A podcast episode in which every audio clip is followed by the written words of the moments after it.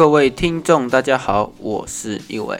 那今天呢，我们的主题就是古剧的介绍。在开始之前，我来先跟大家讲一下，为什么我上一周没有出音档哦。那就是因为上一周我在段考嘛，呃，在段考那一周，我可能就是会先休息一下，或是段考前一周我也会先休息一下。反正段考的话，我可能就会休息个一到两周的时间，不会更新。今天呢，我会在前面这边，我会先讲一下猪猪存钱筒的部分，后面再进入我们今天的正题哦。好，首先呢，在我没有更新的这两周呢，我好像发现。好像每逢周末就会有个淘金大作战，还然后呢，每逢周末也会有个猪猪存钱筒。那在这两周，我发现呢，它的其中一周是台币一百元换一万七千五百金币，和台币一百七十元换七万五千金币。呃，这两个猪猪存钱筒，它的比例关系我还是没有看出来。那相信之后官方。或是如果有 API 那个地方，可能就会把它的详细再更加以说明。好，那我们就开始今天的正题吧。首先，先讲骷髅巨人的介绍。骷髅巨人呢，它的另外一个说法叫做大骷髅。好，骷髅巨人的长相是背着一个大火药，手里拿着一枚炸弹。骷髅巨人是一张六圣水费用的史诗军队卡牌。骷髅巨人自身拥有不错的血量，他死掉时手上拿着的炸弹会落在地上，在三秒后对小范围造成伤害，因此充分利用其网语效果。网语效果的意思就是死后的炸弹可以让骷髅巨人在攻防两端均发挥不错的作用。然后它是个地面单位，打不到空中，攻击也是单体伤害。必须充分利用骷髅巨人强大的炸弹才能取胜，所以使用法术进行搭配是不错的选择。首先就是飓风法术，可以将多个敌军单位拉到骷髅巨人附近。这样不仅能够有效的拉扯和防守，其网驭效果还可以对多个敌军造成高额伤害。哎，奇怪，我在这边应该是要讲骷髅巨人的介绍，但是我一不小心就讲了一些小技巧啦。那这个 podcast 因为还是一样嘛，大家没有看到一些萤幕，所以我也没有办法。有效的把他的小技巧都讲出来哦，那就是聊聊天吧。再来是骷髅巨人的天敌，如果对手有骷髅巨人，则需要选择一些杂毛部队啊，或者是地狱龙、地狱塔等卡牌进行克制。一方面，骷髅巨人是单体伤害，而且不能对空，所以可以选择骷髅军团、哥布林大队。或者是天空单位进行克制，然后再来就是一些骷髅巨人的重要历史啦。二零二零年四月，骷髅巨人的攻速增加百分之七，生命加百分之七。此时骷髅巨人的爆炸的炸弹的爆炸伤害，我记得是一千多。然后这样子，因为它搭配了旋风法术，它就可以把大部分的后排单位通通都解掉。然后呢，再加上以前那个时候，我记得还是有和局的，就是只要双方的塔还没被都打掉之前，那个双方的塔的血量不会倒数，所以呢，就只需要大骷髅把它顶在桥头，然后呢，让那个炸弹一直炸，一直炸，然后对面的单位就很难推进来。在一项平衡性的调整中，所以呢，大骷髅就变得非常的强势。二零二一年三月，在一项的平衡性调整中。把骷髅巨人的死亡伤害降低了百分之五十四趴，攻击伤害提升了百分之二十八趴。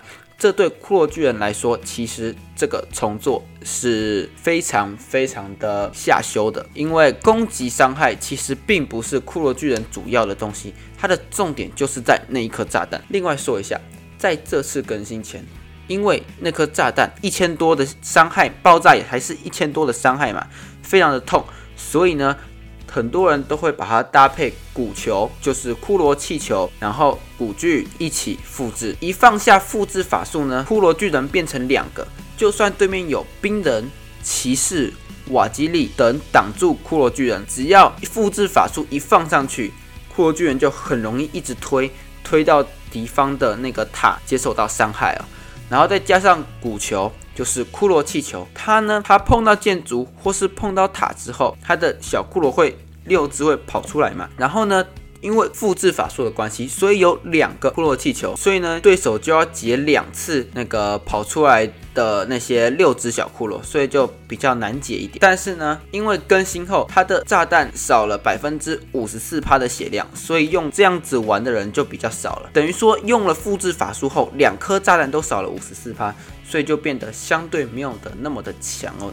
这个卡组就变成一个娱乐卡组，就不是在这种天梯卡。好，在二零二一年的六月，一个平衡性调整中，骷髅巨人因为相对变成比较的弱的一张卡牌，所以呢，改成对皇家塔的炸弹能造成双倍。这个改动呢，骷髅巨人的使用几率又再回来了不少。像现在它就是一张非常不错的卡牌。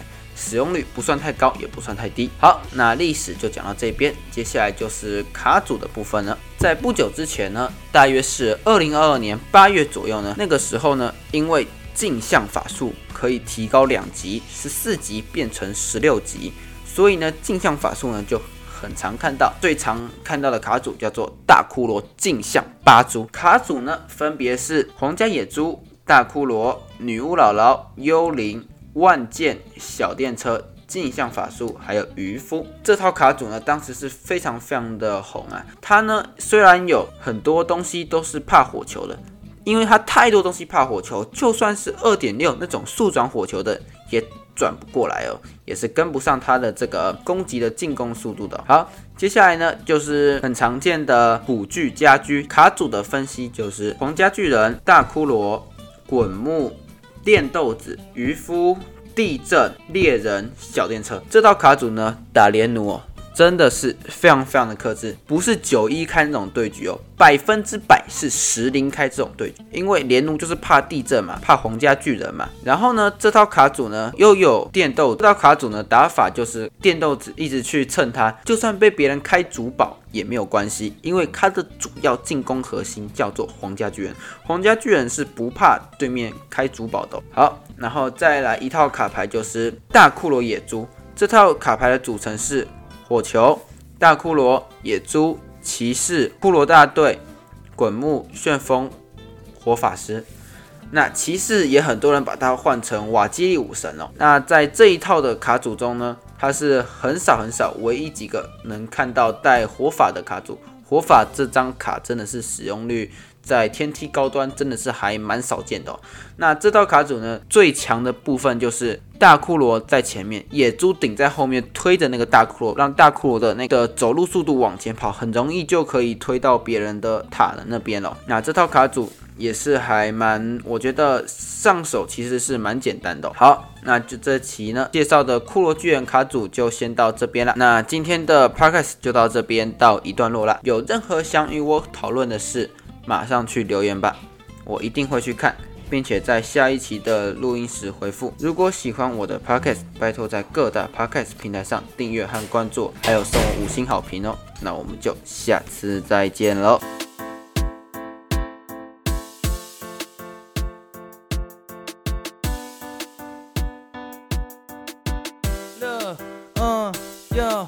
这风和日丽的下午，我唱出的旋律，当时只是一个人在唱，人哼出的回忆。那些我身上的伤疤，那是失败的痕迹。帮我告诉爸妈，儿子快回家，叫他们别担心。Maybe yeah, I said a dream about what the fucking love。可能有天也会离开，但请记得我的 blood。可能不被看好，没事啦啊，那又不是认真的。我们不学他的话，给面子，那是我们应该的。我被看着双手双脚，但我依然奋力的向前跑，努向前想出头，想让他们知道我过很好。